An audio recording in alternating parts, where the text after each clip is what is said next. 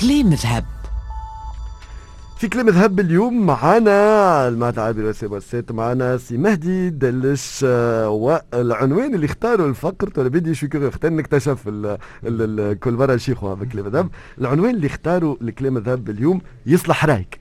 أي نعم. سي مهدي دلش كلمة ليك. ميرسي ميرسي. يعطيكم الصحة على الاستضافة هذه. الوغ من أنا صغير جدتي صوفيا كانت تقول لي يا وليدي يصلح رأيك. بعد 30 سنة فهمت شنو يعني يكون رأيك صالح وتشوف الأمور على حقيقتها وتتأكد أنه ما فما كان طريق واحد للنجاح وهو صالح الأعمال. اليوم نخدم في المؤسسة الأولى في العالم اختصاصها الوكالة العقارية l'intermédiation immobilière. واللي تعلمته بعد خبرة تفوق 30 سنة أنه ما لازمش نعملوا علاقات من أجل القيام بصفقات تجارية فقط. لازم نعملوا علاقات إنسانية وعلاقة تقوم على المبادئ الثقة والاستقامة والاحترام المتبادل. نخدموا بضمير مهني وبكل شفافية. هكا يوليو الناس يثقوا فيك وبعد يعملوا معاك أكبر الصفقات اللي ما كنتش تتصورها في بالك. مش هذه هي القيم متاعنا مش هذا أصلح؟ من اللي نعديه الوقت نجري ورا الرزق وفي الآخر ما نحصلوا شيء.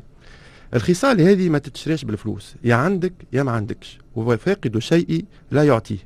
على ذاك مش أي إنسان ينجم يكون وكيل عقاري. الوكيل العقاري خدمة موجودة من قديم الزمان واليوم برشا تطور خلاها تكون خدمة تعمل على ال technologie وال marketing والتكوين المستمر وال collaboration بين الزملاء وحسن التعامل بين المتدخلين الكل. العمل الصالح والاستقامة هي أول ميزة للإنسان في خدمته وحياته اليومية.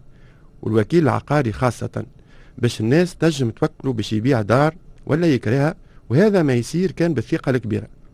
أهم حاجة لازم الحريف ننصحوه ونوريه الثنية الصحيحة باش يتجنب أي مشكلة قانونية ولا تقنية تخص العقار ونربحوه وقت ونحسوه بالأمان وخاصة نتحلوا بالأخلاق العالية في تصرفاتنا وبأخلاقيات المهنة اللي هي أمانة نسلموها للأجيال القادمة. وربي يصلح رأي الناس الكل. كليم ذهب